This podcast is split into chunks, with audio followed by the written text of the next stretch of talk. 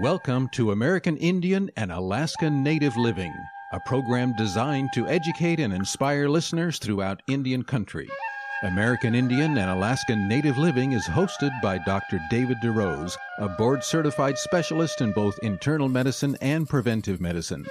Dr. DeRose has a wide range of experience with Native health issues, and he is here today to help you learn more about your health. Here is Dr. DeRose. Welcome to our broadcast today. I am Dr. David DeRose. We're talking today about something that is really at the heart of many indigenous peoples. It has to do with what some are calling, well, indigenous movement. With me to begin our dialogue is Dr. Anthony Fleg. Dr. Fleg, it's great to have you with us today. It's great to be here.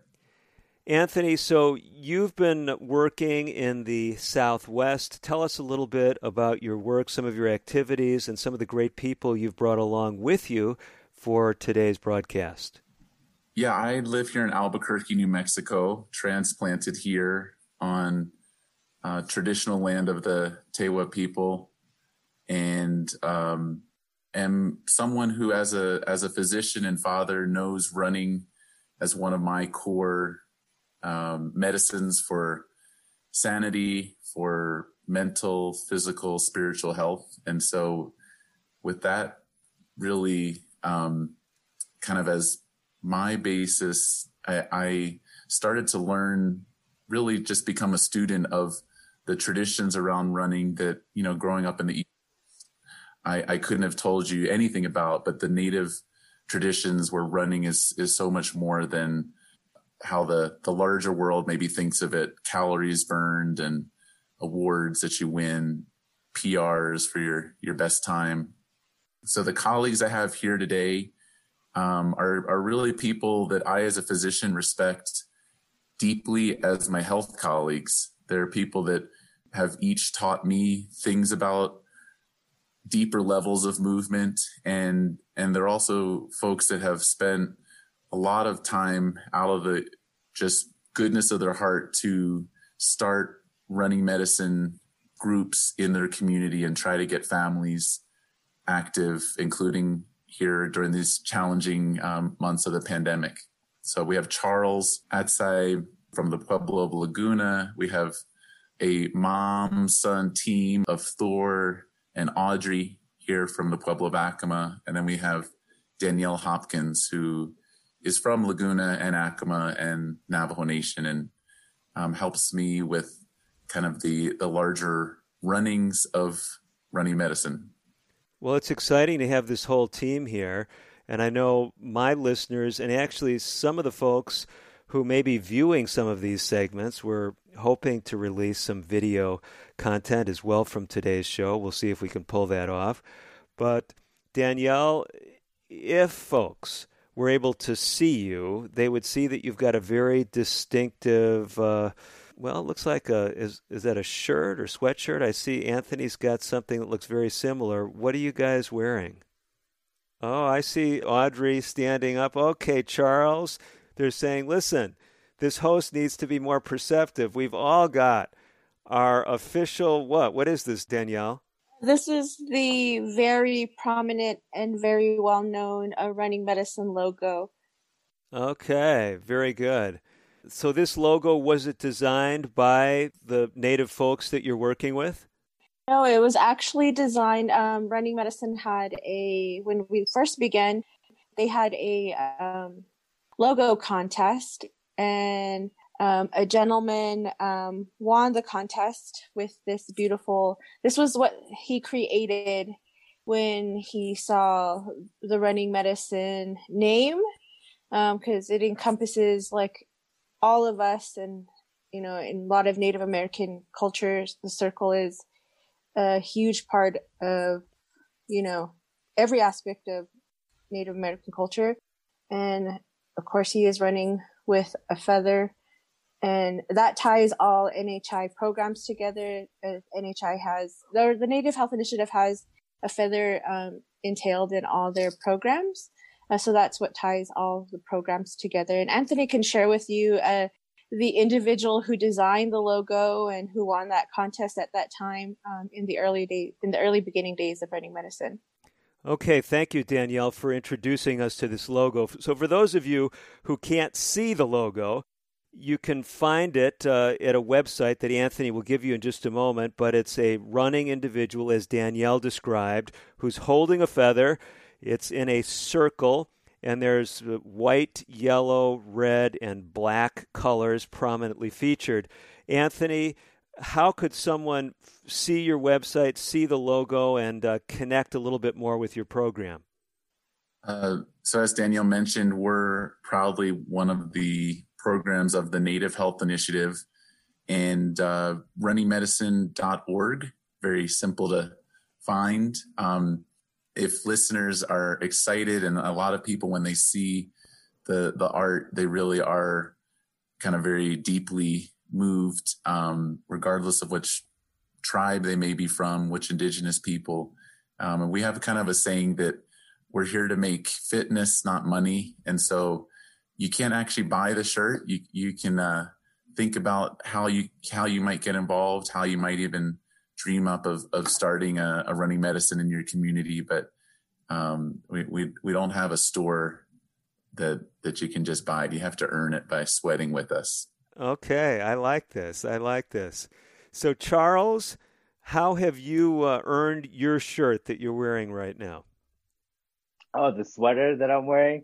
Um, so I started out running medicine last year for fall season. Um, I just wanted someone to run with, like other people to run with. Um, bunch of kids, uh, some adults, and then it turned out to USATF cross country season, and that led to being uh, helping helping with the leadership over with Acoma Laguna Running Medicine. Very good, very good.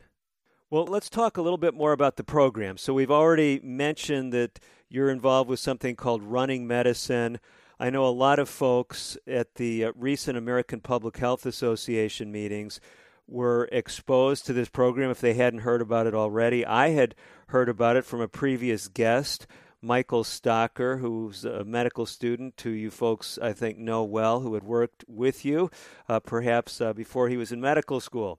But anyway, Michael was sharing with us about the program, and then at the recent American Public Health Association virtual meetings, I had a chance to hear uh, Dr. Flagg speaking about the program. But for those who've not heard about it, how did uh, this whole uh, program come about? I can take a, a quick stab at that. Maybe I'll throw it over to Thor and Audrey to talk about how it started in their community because the that creation story is is unique and different than than how we started.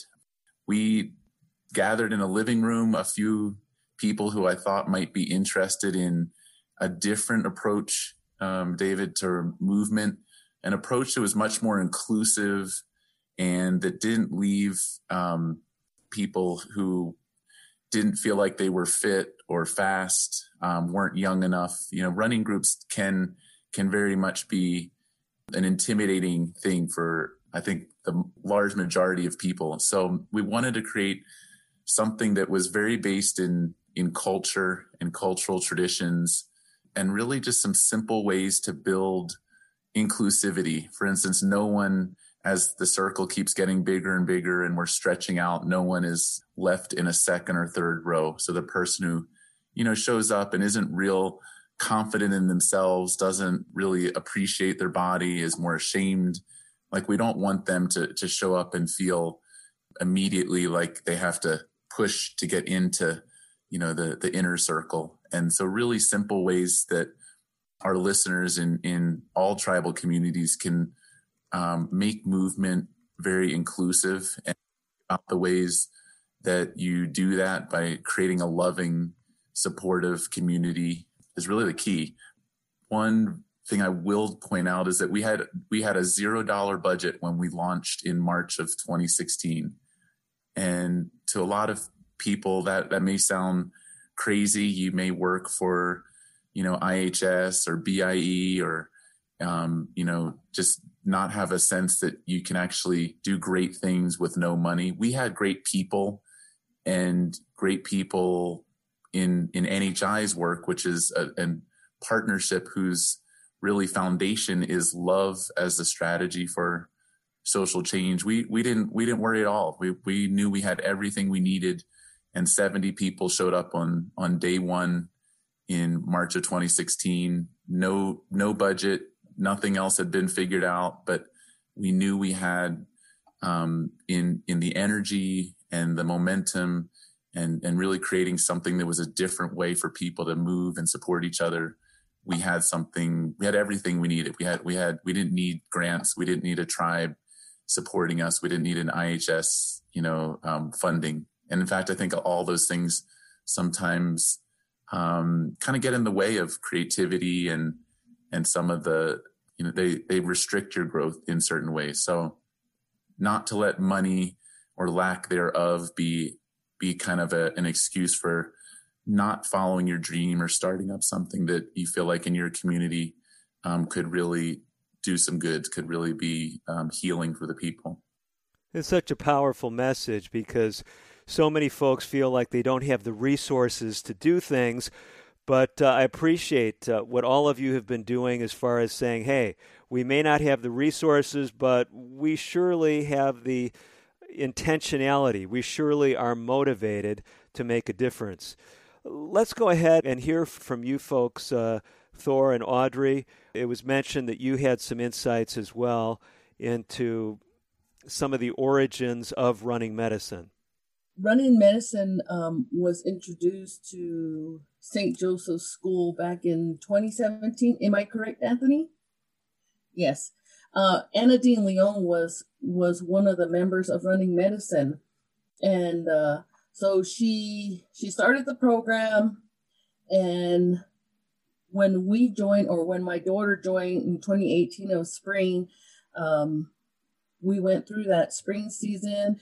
It was uh, summertime, and by then we were we were trying to break away from St. Joseph's School we were hearing, you know, mixed messages of people, reasons why people weren't joining. And we wanted to take that away because the reason was St. Joseph's School. So eventually we were breaking stream, um, relocating, practicing in Acoma and Laguna areas. And um, it was with just a handful of parents.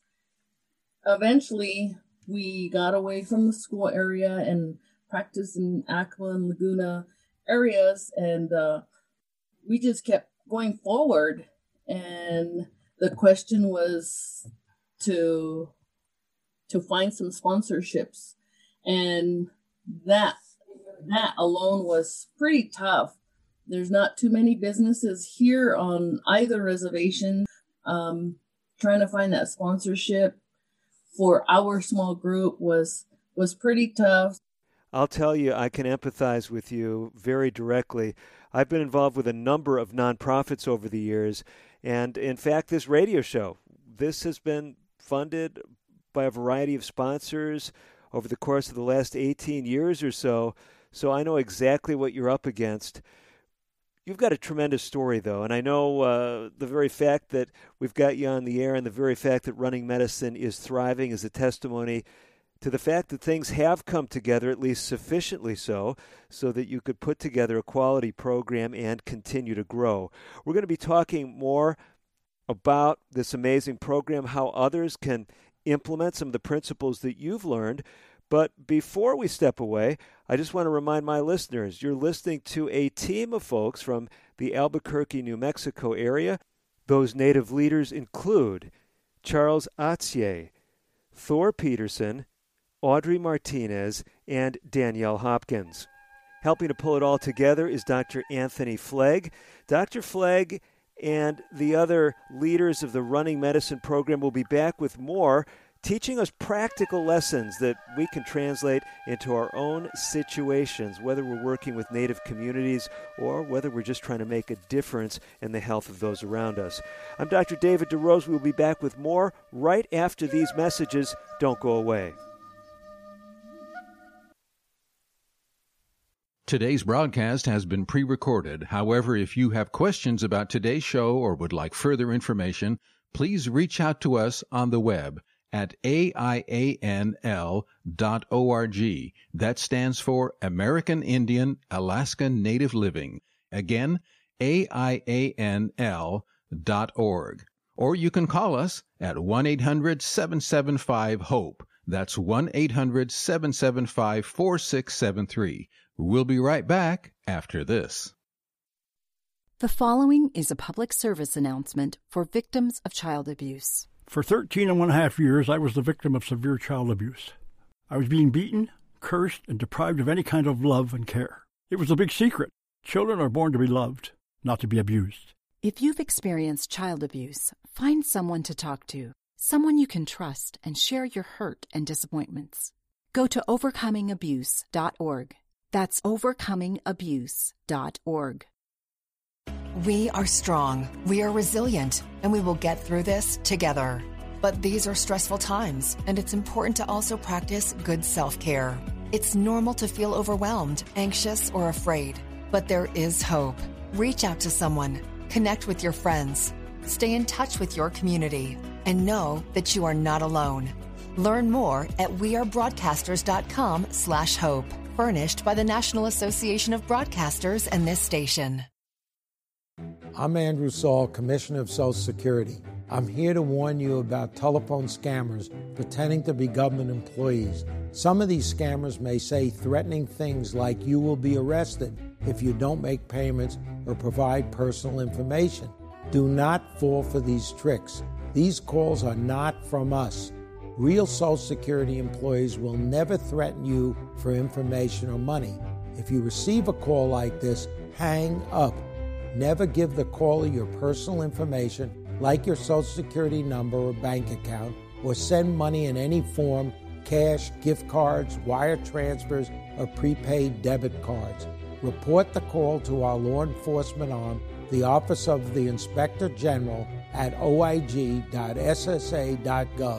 Share this information with your friends and family.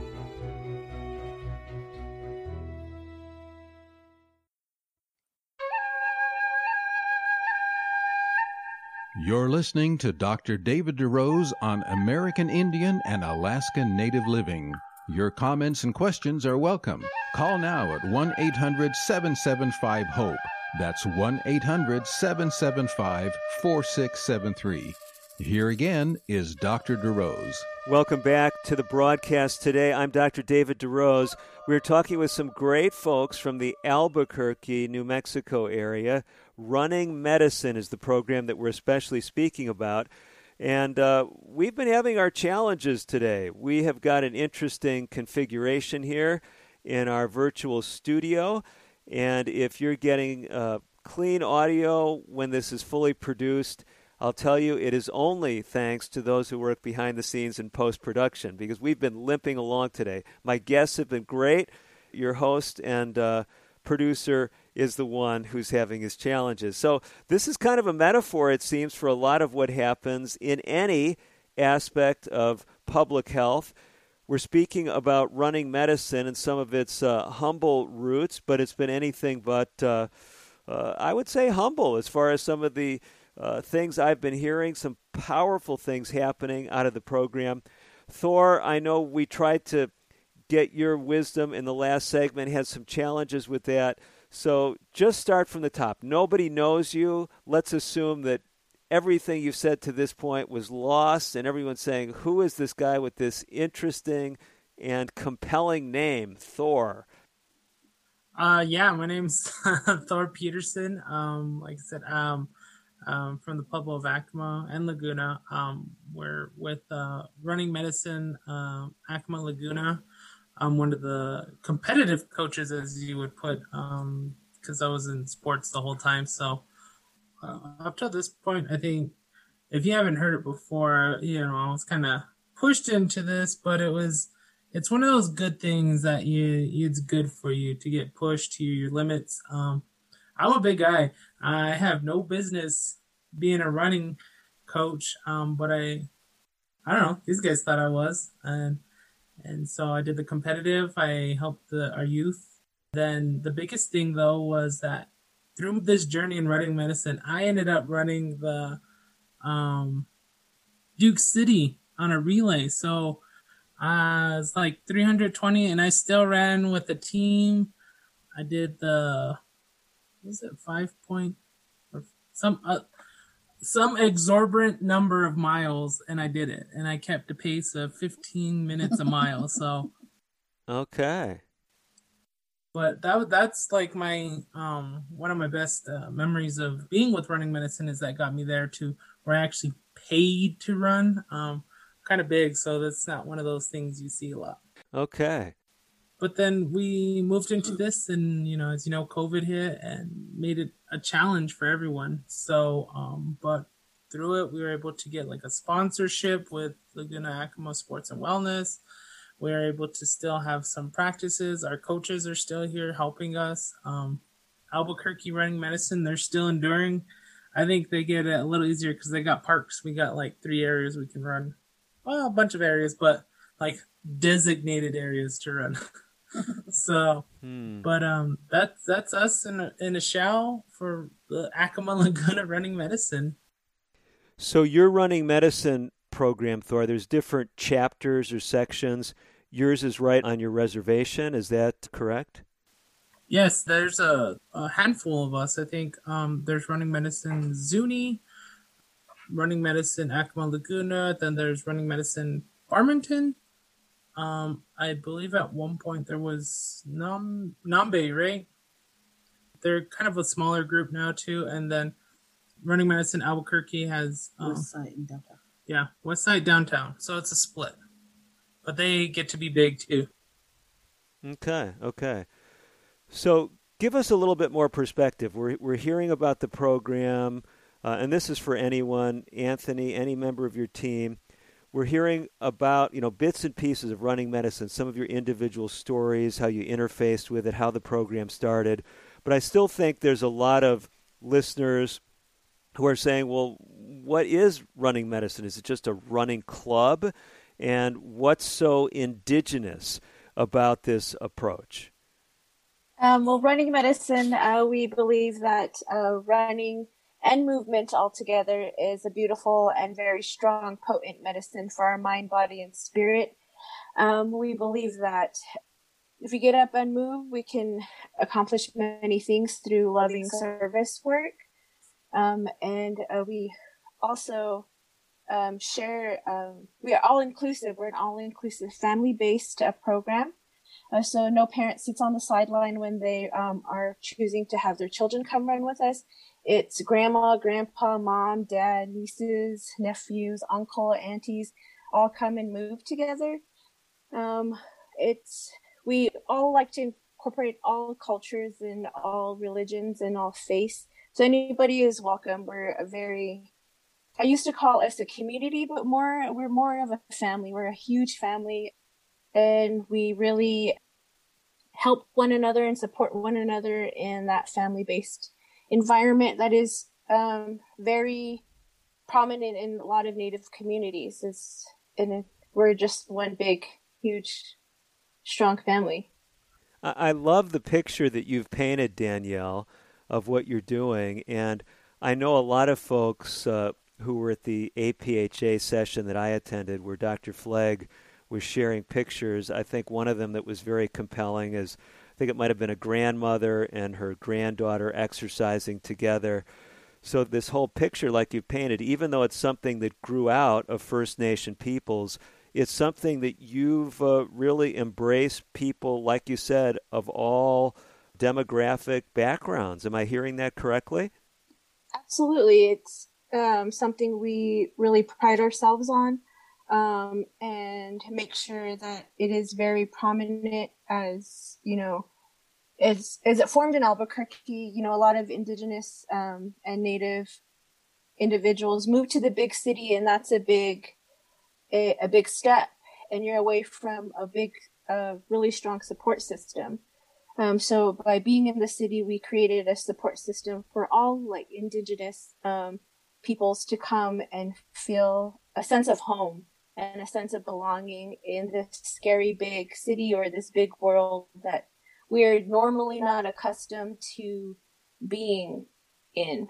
And, you know, that's something that we have created very well here and, you know, allowed it to be created in the surrounding, you know, communities as well. You know, maybe, there's somebody or a family or an individual struggling with a sense of belonging. There's that place they can go to, especially in the Acoma Laguna area where they can feel a sense of family and a sense of home and a sense of a pride just within those individuals and those coaches and those leaders that are there. One of the interesting things you mentioned, Danielle, and Dr. Flagg, I've heard you talk about this previously, you know, at the American Public Health Association meetings. I've seen it mentioned on your website. It's this aspect of loving service. Now, this is not a phrase that I typically hear in a lot of contexts. It almost, I think, for a lot of people, it may sound more like a religious or spiritual context. So, with public health programs, loving service, I don't hear that terminology too much. So, do any of you want to help us understand where this uh, concept comes from and why you've articulated it, why it seems that you want to emphasize this aspect of love that's part of your programming? I think love is like a huge part of our healing journey. Um, all of our work is done with the heart. When we do this, we all have our own lives. We all work full time jobs. Uh, we're, as for myself, I'm a pharmacy technician by day and a running medicine program a director by night, but I do it with, along with everybody else here, they do it with their heart. And it's something that, um, has probably been taught to all of us, you know, in indigenous communities that we give from our heart, not selfish with what we have. And that's kind of how I have um, seen loving service. And just taking it back to those roots where um, back in the day when, you know, our grandparents or, you know, even maybe Audrey's grandparents, they did stuff lovingly. Um, it was, I, if I have a, a field of vegetables and maybe uh, you know, another person in the community had sheep or cattle. They did things in that loving way where they, they did trade. You need this um, cattle or this meat if you could, um, and then transfer over the veggies and share everything that they have and just to, um, and I think Audrey and her family actually carries on that as they grow wonderful gardens and um, they share their fruitation um, with the community as well. And it just goes back to that basis of what we have been raised in in indigenous communities to share what we have to share from the heart. Don't be selfish. You know give when you can give what you can you know to help each other because we're all in the tribes we all are or the you know pueblos we come from we're all one big family we, we don't ever consider ourselves when we go outside the community like as one person. We're all Akume or we're all awake. We're all one in you know community together and that's how we have base we really have grown up is we base that is we're all one people and we we take care of one another in that way I appreciate your thoughts so much, Danielle. We are going to be uh, coming back with more on today's edition of the broadcast. We're talking with folks who are involved with Running Medicine. It's an exciting program that is based right in the uh, southwestern part of the United States, but we're going to be talking about how perhaps you, your tribe, and others that you know might be able to be involved with something similar. I'm Dr. David DeRose. We will be back with more right after this. American Indian and Alaska Native Living will continue in a moment. If you have questions or comments about today's pre recorded broadcast, please contact us on the web at aianl.org or call 1 800 775 HOPE. That's 1 800 775 4673. The following is a public service announcement for victims of child abuse. The most negative thinking in my childhood was the things said to me. I felt like I was a bag of garbage waiting to go to the dump. Please, mums and dads, put a watch on your mouth as you relate to your children. If you've experienced child abuse, find someone to talk to, someone you can trust and share your hurt and disappointments. Go to overcomingabuse.org. That's overcomingabuse.org. When it comes to vaping, the truth can get clouded. So let's make it clear vaping is not safe for youth. Because vaping can put microscopic particles into your lungs and dangerous things like metals into your body. And nicotine, which can harm a person's brain development through their mid 20s. With appealing flavors, high nicotine levels, and lots of promotion on social media, many kids think vaping is harmless, but it's not. So talk to your kids about the risks of vaping. Because when you talk, they hear you. Learn more at underagedrinking.samhsa.gov. You're listening to Dr. David DeRose on American Indian and Alaska Native Living. Your comments and questions are welcome. Call now at 1 800 775 HOPE. That's 1 800 775 4673. Here again is Dr. DeRose. You are back with Dr. David DeRose and with folks representing the running medicine team, if you will, from uh, actually with roots in the Albuquerque, New Mexico area. We are speaking especially about an aspect that is often not discussed in public health circles, even though it was featured at the recent American Public Health Association meetings, and that is this concept of loving service.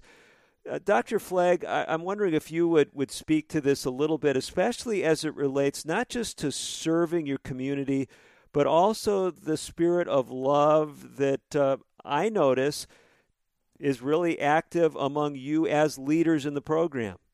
Thanks, David. Um, and to the brothers and sisters out there, I think you all in, in your own tribes and, and communities know the, the really unique way that um, just how we are in our relations with others, the love that we are expected to give to our community is, is very different in Indian country and in indigenous communities than in, in the kind of wider world where it's a much more selfish, self-centered uh, kind of way. And and I think the youth element to all of our leaders, many of whom are in their, you know, late teens, early twenties, um, really speaks to the foundation of that. I think most um, on the street 25 year olds probably run the other way if you say, I need you to devote a lot of time to something that you're going to do just from your love of your community, but that isn't going to, you know, necessarily further your career or your paycheck.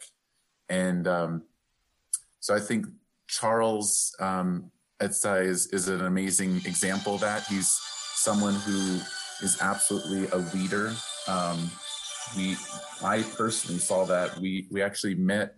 The very first time we met was on a prayer run, marking the the Pueblo independence of, of Pueblo Revolt of, of 1680. And um, so I think he and many others really have blossomed as leaders in running medicine, just being the, the kind of grounds for doing that. So almost think of one, one byline to running medicine is where this, this covert, you know, leadership development program, which is, is wonderful to see.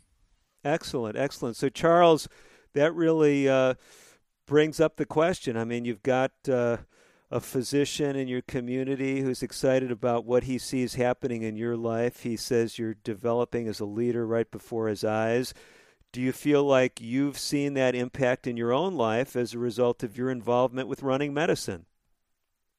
Yes, I, I do. I think just the involvement with children, I never have been involved with children before. That was just a total game changer for me. So tell us a little bit more about your background, Charles. What what had you been doing before running medicine became a part of your life? Um, before running medicine, I was a solar installer. Um, how how I ran into running medicine out out in New Mexico, they have uh, Wings of America. They have uh, these Pueblo crossroads. There's uh, 19 pueblos in the state of New Mexico, and so uh, Wings of America has like a community 5K uh, walk or run in each pueblo. And so running medicine's huge. Those guys are out there all day. So me, me and my friend, we would go and he, he would always tease, we can't let those running medicine guys beat us. And so we, I, I would see them there. And then I'll, Dr. Anthony Fleg, how I met him at the, um, up in Jemez, the prayer run to the from uh, Jemez Pueblo to the uh, ancestral site where they came from.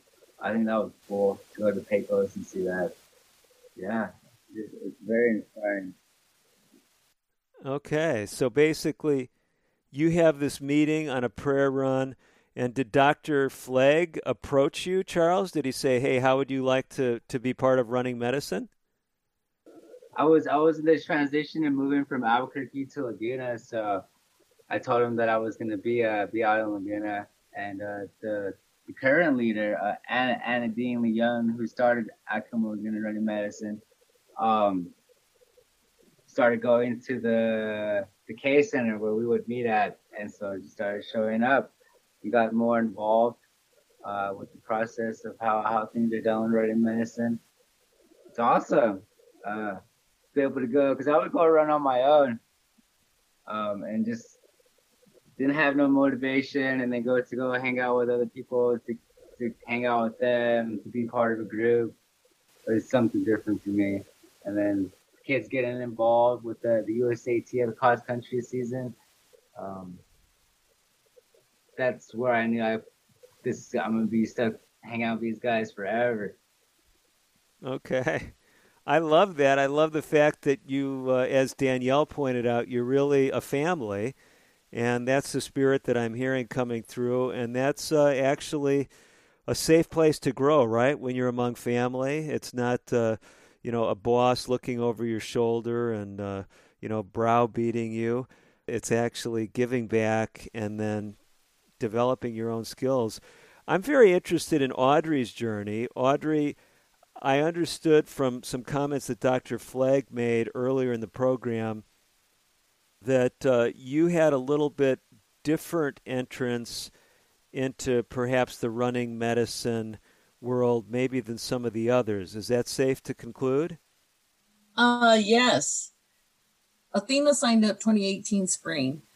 Uh I supported her. I did the mom thing and took her to practice throughout the summer, Anna Dean kept bugging me with the question, and then I would see Dr. Fleg, and he would bring the question up about you know some some leaders or some coaching, and well, you know, I kept thinking about it and thinking about it, and Athena wanted to continue the fall season, so I finally just said, okay, you know, we need some leaders. Anna Dean has her hands full she only had one other assistant coach, but you know they they both had jobs and they both had families. So um, I I kind of said yes. So I was one of the coaches for the adults, uh, whether it was walking, running, or um, just being there, being a support system for them because a lot of people that come out, everybody has a different plan, uh, not plans, but different things on their plate where maybe they need a friend or maybe just to talk to, just to walk with, just to run with. Kind of like Charles, you know, he needed somebody, he needed a support system. And when Charles came around, you know, we, we welcomed him and, uh, it helped me a lot. It helped me to, to see change and, uh, it, it's been quite a journey. Athena has done well, and Dr. Fleg and everyone have been um, a good support system for me. Tremendous. Well, it sounds like you've been part of the good support system for others too. So, thank you for sharing, Audrey. So, as as we've been listening to this dialogue, I say we, me, my listeners, I'm hearing that this is a multifaceted program. So you guys actually are a serious running club. You're trying to tr- help people train to be successful competitive runners on one level. Is that correct, or am I missing part of the program? David, it's it's a really unique place where, on one hand, there there might be an elder who's trying to walk regularly for the first time in years, maybe trying to beat chronic pain or diabetes. Uh, another person's out there celebrating sobriety or um, overcoming domestic violence. And then over you know, they're and, and those two people might be in the same family, and then their children or grandchildren are over with Charles and Thor, and they're they're planning to, you know, race and race hard and and run their fastest in a week. And to try to figure out a way that you don't um, and i'm speaking again to the brothers and sisters hearing the podcast that you can offer all of those in in a more indigenized way of movement model where it's intergenerational and you figure out ways to play together and bring everyone together and, and not reward just the fastest um, but reward everyone's journey. And that's that's really a beautiful thing when that starts to happen. Um, it's not the norm. If you think about how rare it is even to see in any context multi-generational play you know you have an adult soccer league you have a youth baseball league but there's rarely in our kind of sports systems for instance any place where you see grandparents exercising their children out there and their grandchildren all out there different speeds all getting their medicine as we say getting whatever they need for that day. And and all ultimately you know warriors and victorious. It doesn't need to be something that we line people up by the um, you know the, the finishing times. I think one other thing we haven't touched on in, in this show is that the social connectedness, we've actually done a little bit of um, research on the program and the, the degree to which people improve in their, their social connection with each other, which is um, really an important aspect of health that I don't think we look at enough. Um, in indigenous communities, it's really clear that, you know, no one can be healthy if they're not connected socially. And the medicine wheel kind of model that um, all of us know, and it's kind of depicted on our logo. You know, that fourth, there's mind, there's body, there's spirit, but there's also the social. You can't be healthy and connected from other people. And uh, particularly like in Albuquerque, where we have Native Americans who are are pretty far from their home tribal communities.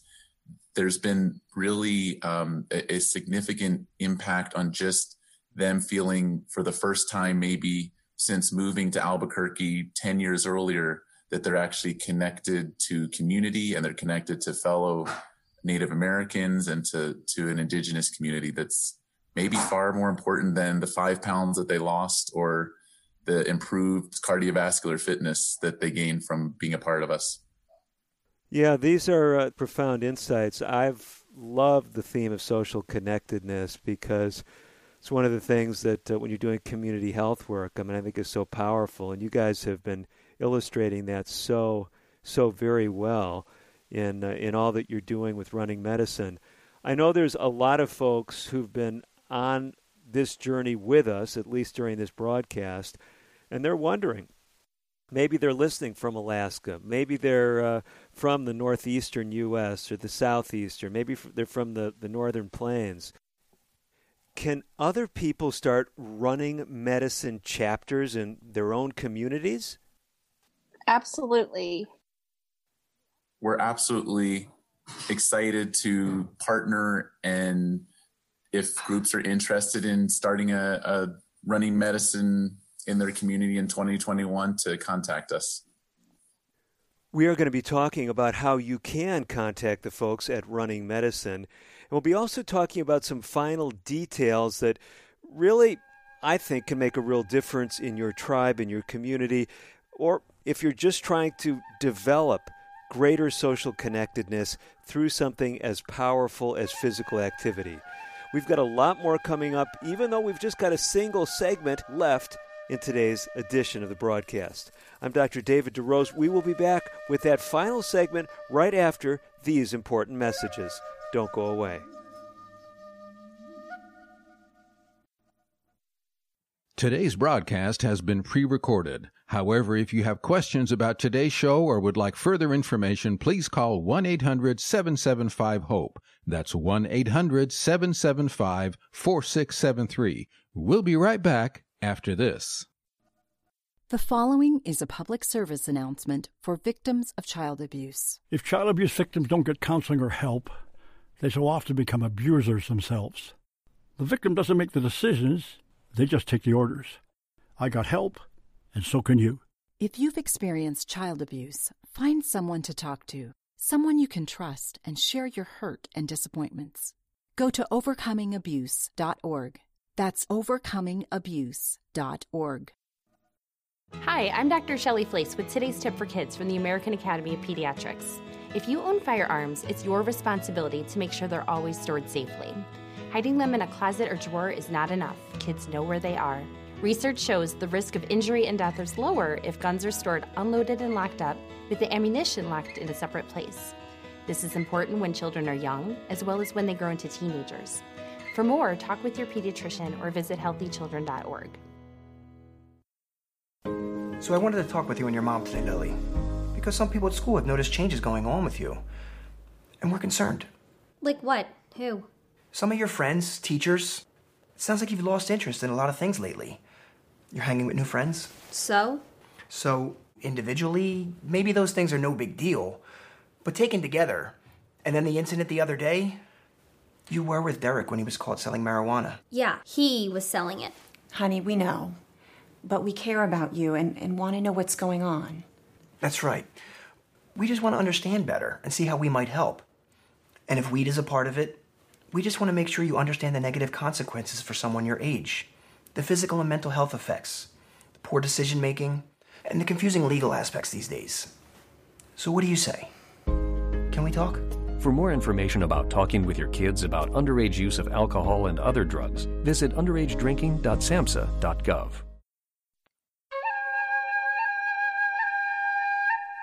You're listening to Dr. David DeRose on American Indian and Alaskan Native Living. Your comments and questions are welcome. Call now at 1 800 775 HOPE. That's 1 800 775 4673. Here again is Dr. DeRose. Welcome back to the final segment of today's broadcast. We're speaking with folks who represent the running medicine team, if you will, based in Albuquerque, New Mexico, but also taking in people from uh, reservations uh, and other venues throughout the Southwest. We have been talking about how you might have been catching a similar vision to do something perhaps in your own tribal community, maybe in the urban area in which you live. And Danielle, we were speaking a little bit at the break about ways that people could go about doing that. What kind of advice do you have if someone wants to start a running medicine club or chapter in their community?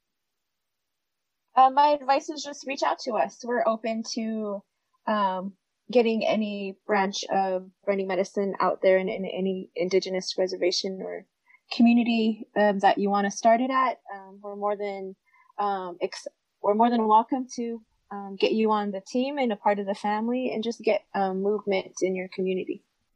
Well, Danielle, I'm jotting down uh, an address or website or something for running medicine. Do you have a web address?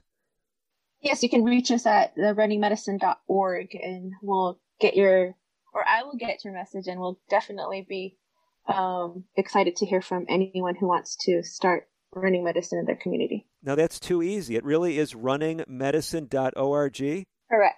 It's that easy and simple. Okay, well, great.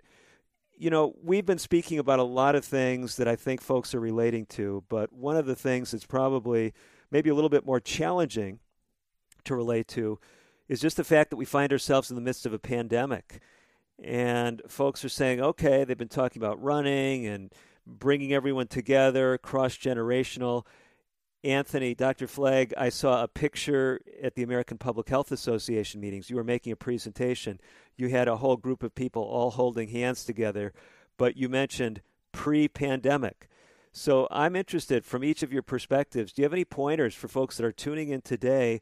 How can they keep really this vision that you've cast in this show? How can they intersect with other people? How can they prioritize movement in the midst of this uh, this pandemic?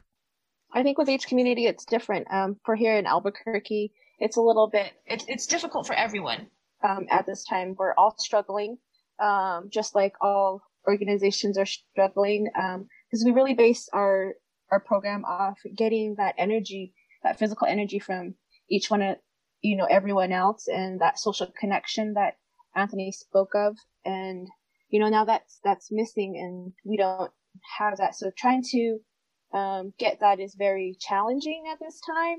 But as resilient and as um, inventive and innovative as our team is, uh, we have really pushed through in creating um, Zoom celebrations, and you know we see small um, groups forming with um, the participants and them supporting one another. You know, via text or a phone call or a handwritten letter or uh, a nice note.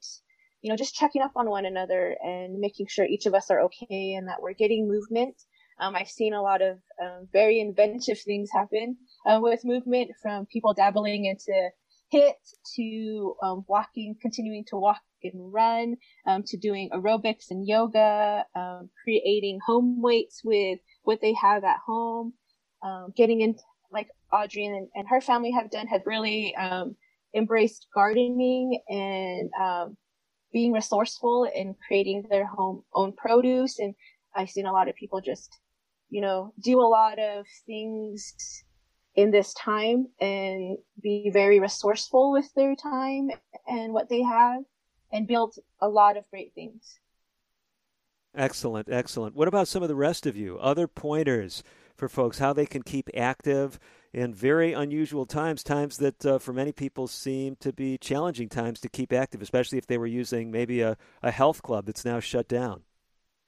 Okay, I'll go next. Um, my thing is I I'm not a social media person, so I like to talk to people. So um, usually I talk a lot. Um, I text people. That's that's my social media. And if I mm-hmm. don't text anybody, I'll call somebody. If possibly I can forward a flyer or something, I'll do it that way. But that's my form of um, communicating.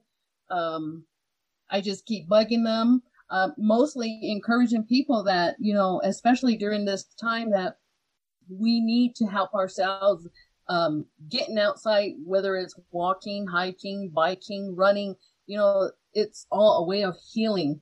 And, um, and, and it has been challenging. So with our group here in Acoma and Laguna, with everything being virtual, um, we've run into a lot of, um, roadblocks with the pueblos shutting down, even being on lockdown. Um, the villages throughout the pueblos being closed down. And all we can do is just continue to um, encourage one another. Get creative. Yes, get creative, you know, um, just to remind them that, you know, there's different ways to heal and to get through this and that we'll get through it together. Thank you so much for those encouraging words, Audrey. How about you, Dr. Fleg? any insights into this really important issue? I will just say, as a physician, that now is not the time to stop moving. It is, it is the opposite. Be there for our families and our communities during the, the next months of the pandemic and coming out of the pandemic as, as healthy people. And so, um, ex- making that into a bigger, you know, community. What if not only you can move yourself, but maybe through Facebook or through um, other channels, you can actually inspire and your larger tribal community to, to moving. Um, the message needs to be do it safely, but keep moving, stay active and stay safe. And, and that is a different message than pre-pandemic where it was just let's get moving. No, we have to, we have to make sure that we really think through even the simplest um, kind of fitness initiative in terms of is it complying with our tribe and our state's current public health mandates to, to keep the pandemic from further doing damage to the community. Um, but not to let that be the thing that paralyzes you as a leader or you as a community from moving and saying, you know, uh, we'll wait a year from now, we'll start back up. That that's not going to work because um, we we all need, I think, more than ever, movement as as a medicine for our, our own lives, our, our mental, spiritual, and physical health. Thank you, Dr. Fleg. Charles, any final remarks? Our time is rapidly slipping away. It's been kind of difficult because, like, the whole point of uh, joining running medicine was to go hang out with some kids, some adults, and now I'm back kind of where I'm at, just by myself again, just hanging out. Um, So yeah, I, I keep to myself. Um, try to get on virtual meetings to hang out with everyone on Running Medicine Acoma Laguna. We have our uh, our season going on. Um, so we meet up on Tuesdays and Thursdays, 5 p.m. Um, yeah, stay motivated, stay inspired. Okay, Thor, we're passing the baton back to you. Some final thoughts, wrapping up for us. Yeah, so I just want to, um, you know, to everyone out there, um, just do what's comfortable for you, whether it's running, walking, like we said, everyone said. It's about you and and you building yourself up and helping build others up, especially your community. Um, in Native communities, we don't use the the me terms as much. We use we. We have that concept of it's a community, we the people. Um, so when you're doing this, um, when you're doing movement, think of you know try to get your family to go with you. Try to, um, eh, you know, like if I can do it, you know, all you guys can do it too. I'm not saying that like I'm trying to challenge you or anything like that, but that if you have that little bit of spark and you take it, you can lead it a long way. Tremendous. Thor, appreciate those uh, those final words of wisdom. And as we wind up, uh, Dr. Fleg, our uh, our time has just about slipped away from us. Any final remarks from your vantage point? I've just uh, appreciated. Let me just tell you how you brought this uh, this great team together and uh, allowed me to share in some of the enthusiasm that's taking place in running medicine. But any final words as far as connecting points, final messages of encouragement? I, I think my team has said it pretty well. And David, thanks for the the time today to our, our brothers and sisters out there in, in indigenous communities, keep moving. Um, I really liked what Thor said and, and just kind of the idea that all of us can be a spark for wellness with our own families. You can start really small and you never know where that, that might grow and, and how that might affect uh, the community around you. Um, again, just also the importance of really creating more inclusive ways, indigenized ways of movement that include connection to the land and getting people to grow their own food, things that, you know, are really a holistic, um, a holistic way of wellness and movement may just be the thing that attracts people to the table at the first place. And, but then you, you bring in, bring in all of the other ways that you can really promote healing. If anyone out there thinks they could benefit or want to partner, collaborate with our running medicine, again, feel free to get in touch. Runningmedicine.org is the best way to do that. Thank you so much to each one of you. And uh, thank you to all of you who've joined us on today's edition of the broadcast. I'm Dr. David DeRose, and as always, wishing you the very best of health. This is Life Talk Radio.